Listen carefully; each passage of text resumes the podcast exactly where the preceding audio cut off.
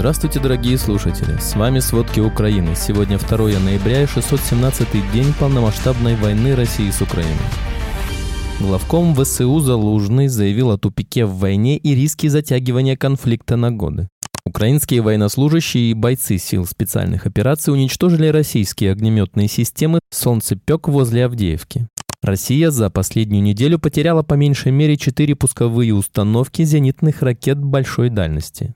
Этой ночью оккупированный Крым атаковали БПЛА. Россияне создали сайты клоны изданий «Шпигель» и Fox News. Сын Пригожина стал новым главой ЧВК «Вагнер». Такаев пообещал Макрону нефть, уран и торговлю в обход России. Патрушев констатировал массовое бегство ученых из России. Китай удалил Израиль с онлайн-карт. Чем меньше барахла, тем меньше клопов. Путин призвал не беспокоиться из-за санкций Запада. Власти планируют увеличить тарифы для россиян, потребляющих значительное количество электроэнергии. Обо всем подробнее. Война Украины и России зашла в тупик и рискует затянуться на долгие годы. Без прорывов с обеих сторон заявил главнокомандующий вооруженными силами Украины Валерий Залужный. Как и в Первую мировую войну, мы достигли уровня развития технологий, который ставит нас в тупик. Глубокого и красивого прорыва, скорее всего, не будет, сказал Залужный в интервью «Экономист». По его словам, чтобы выйти из сложившейся ситуации украинской армии, нужно что-то новое, например, порох, который изобрели китайцы и который мы до сих пор используем, чтобы убивать друг друга. Другими словами, необходимы инновации в области беспилотников, радиоэлектронной борьбы и оборудования для разминирования, включая новые роботизированные решения. Согласно данным независимых наблюдателей из организации GeoConfirmed, занимающихся учетом уничтоженной боевой техники как с российской, так и с украинской стороны, начиная с 10 октября на направлении под Авдеевкой было уничтожено 197 единиц российской техники. Этот учет включает только те случаи, которые документированы фото и видеоматериалами с указанием точного местоположения и времени. Украинские военнослужащие и бойцы сил специальных операций опубликовали видео, демонстрирующее ликвидацию российской огнеметной самолетной системы «Солнцепек» вблизи Авдеевки. Для этой операции был использован беспилотник «Камикадзе». Британская разведка также провела анализ ударов, нанесенных украинскими вооруженными силами за последнюю неделю, в результате которых Россия потеряла не менее четырех пусковых установок зенитных ракет большой дальности. Это создает новый вызов для противовоздушной обороны России. Согласно отчету, Россия придает большое значение высокотехнологичным зенитным ракетным системам большой дальности как ключевому элементу своей военной стратегии. Замена уничтоженных систем ПВО на оккупированных территориях Украины может ослабить противовоздушную оборону России в других операционных зонах. Последние два месяца Украина провела ряд операций в Крыму, нанося успешные удары. Российские военные часто сообщают о беспилотных атаках и временном закрытии Керченского моста, а местные телеграм-каналы информируют о взрывах.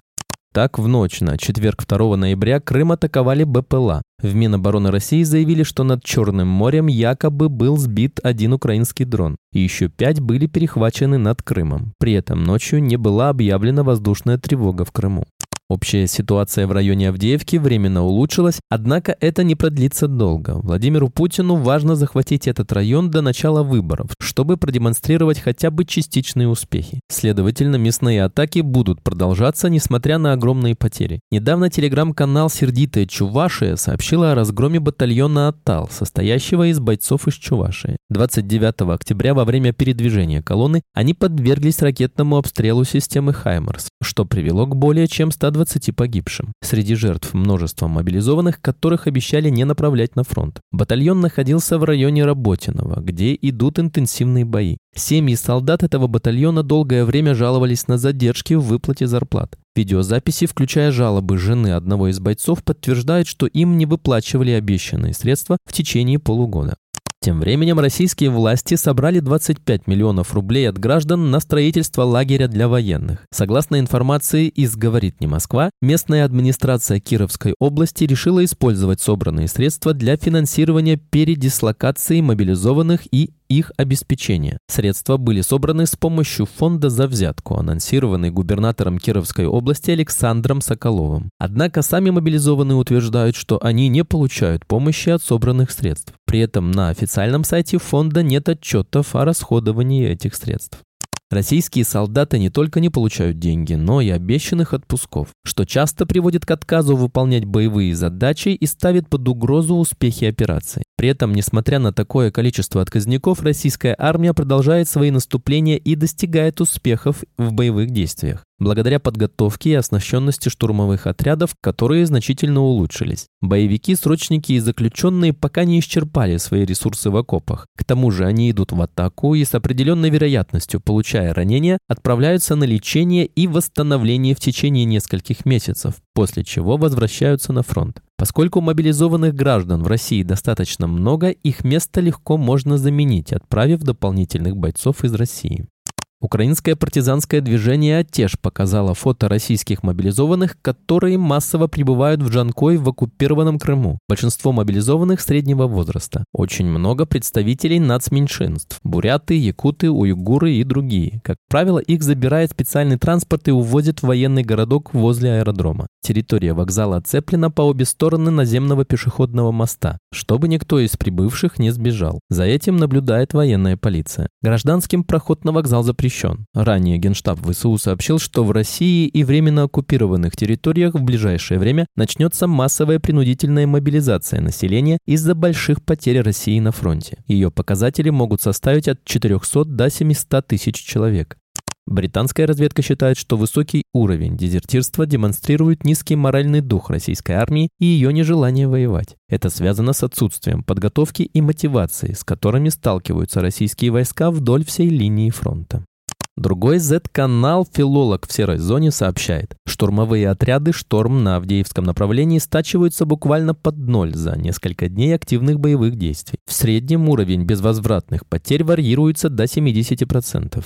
В этом контексте растет количество обращений дезертиров к правозащитным организациям. По данным важных историй, со ссылкой на российские правозащитные организации летом-осенью 2023 года замечен значительный рост обращений россиян, не желающих участвовать в военных действиях. Проект «Идите лесом», который помогает избежать службы, зафиксировал рекордное количество обращений за всю историю работы. Более 11% обращений поступили от уже дезертировавших военных. Ранее этот показатель составлял всего 3%. Помимо мобилизованных, к правозащитникам обращаются и срочники, принудительно переведенные на контрактную службу. Группа высокопоставленных республиканцев в Конгрессе США призвала лидера страны Джо Байдена предоставить Украине ракеты атакам с большого радиуса действия. Об этом сообщает Reuters со ссылкой на соответствующее письмо. Законодатели США заявили, что Украина уже подала запрос на получение атакам с дальнего радиуса действия и продемонстрировала способность использовать их ответственно, при этом не получив значительной обратной реакции от России. Напомним, в октябре Украина впервые получила дальнобойные американские ракеты атакам «Атакамс» дальностью около 160 километров. Первый удар «Атакамс» был направлен на аэродромы в Бердянске и Луганске. Тогда было уничтожено 9 вертолетов и другая спецтехника. Также ВСУ поразили склады боеприпасов. По сообщениям журналистов «Голоса Америки», Украина получит от партнеров новые ракеты дальностью 300 километров уже в январе 2024 года. Северная Корея отправила в Россию уже более 1 миллиона артиллерийских снарядов, пишет Bloomberg со ссылкой на данные разведки Южной Кореи. По оценкам Сеула, этого количества боеприпасов хватит на два месяца интенсивных боевых действий. КНДР, вероятно, уже передала России другое оружие, включая боеприпасы для танков Т-серии, противотанковые управляемые ракеты, ракетные установки, винтовки и пулеметы. Помимо этого, Северная Корея направила в Россию советников, которые будут проводить консультации по использованию этих боеприпасов. Россияне создали сайты-клоны изданий «Шпигель» и Fox News для распространения ложной информации и фейков. Одна из целей – склонить украинцев к перемирию с Россией. Об этом пишет Центр стратегических коммуникаций и информационной безопасности Украины со ссылкой на Insider. Хакеры практикуют вброс дезинформации через поддельные сайты мировых СМИ уже много лет, а после полномасштабного вторжения в Украину такие атаки усилились.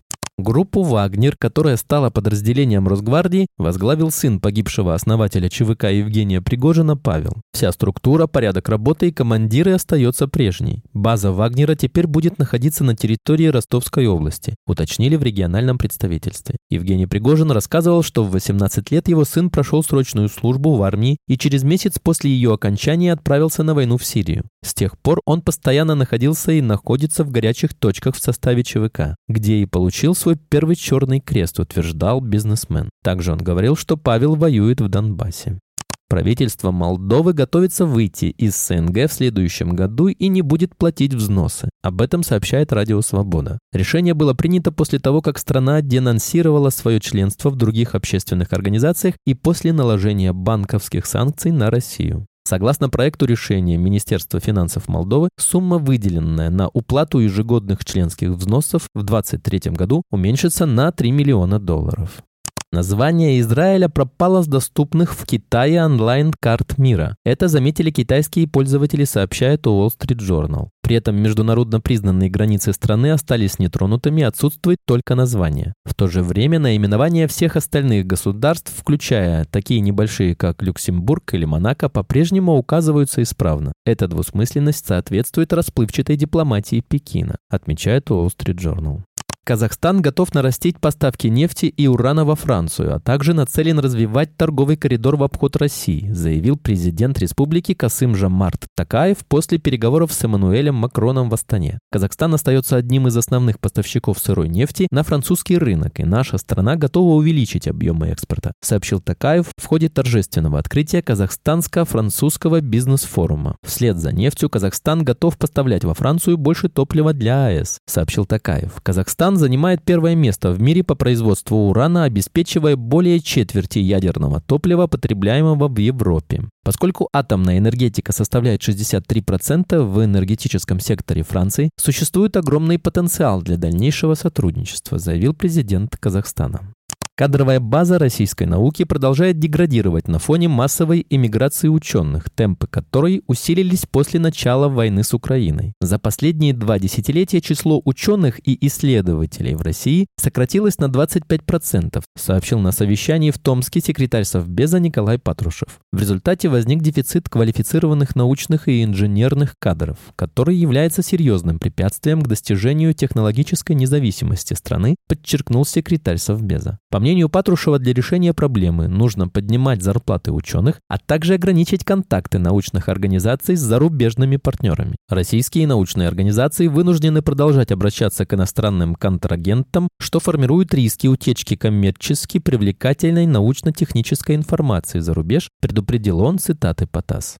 России нужно быть готовой к новым санкциям из-за войны в Украине, заявил президент Владимир Путин на совещании по экономическим вопросам. По мнению главы государства, западные страны уже доходят до абсурда в своих фантазиях по поводу ограничений. Однако очередные запреты могут пойти России на пользу. Предлагают запретить ввоз в Россию отверток, иголок и так далее. Ну, чем меньше барахла, тем может быть даже и лучше. Меньше шансов, что из крупных европейских мегаполисов нам будут экспортировать постельных клопов, сказал Путин. Новый 12-й пакет европейских санкций против России подразумевает торговые ограничения на 5 миллиардов евро. Также ЕС может запретить лицензии на программное обеспечение. Кроме того, Россия может получить ограничения на импорт обработанных металлов, алюминиевой продукции или стройматериалов. Российское правительство заставит регионы повысить тарифы для россиян, потребляющих большие объемы электроэнергии с 2024 года, рассказали коммерсанту источники в правительстве. Если же регионы не ведут дифференциацию тарифов в зависимости от объемов потребления, то им придется из собственных средств субсидировать тарифы для физлиц, подчеркнули собеседники издания. Невозможно бесконечно сдерживать тарифы для населения за счет бизнеса. Единственный выход – наконец-то стимулировать регионы реально снижать перекрестку через повышение тарифов для физлиц с большим объемом потребления энергии, отметил один из источников. Потенциально такой подход правительства вынудит перейти на новые тарифы всю страну поскольку почти все регионы в 2024 году при введении тарифов выходят за пределы установленного потолка субсидий, пояснили в Федеральной антимонопольной службе. Спасибо, это были все главные новости о войне России с Украиной к этому часу. Помните, правда существует, а мы стараемся сделать ее доступной. Если вам нравится то, что мы делаем, пожалуйста, поделитесь этим подкастом с друзьями в России. Также, если вы хотели бы помочь нам делать материалы еще более качественными, пожалуйста, оставляйте фидбэк. Это очень важно для нас и для распространения правдивой информации. До встречи.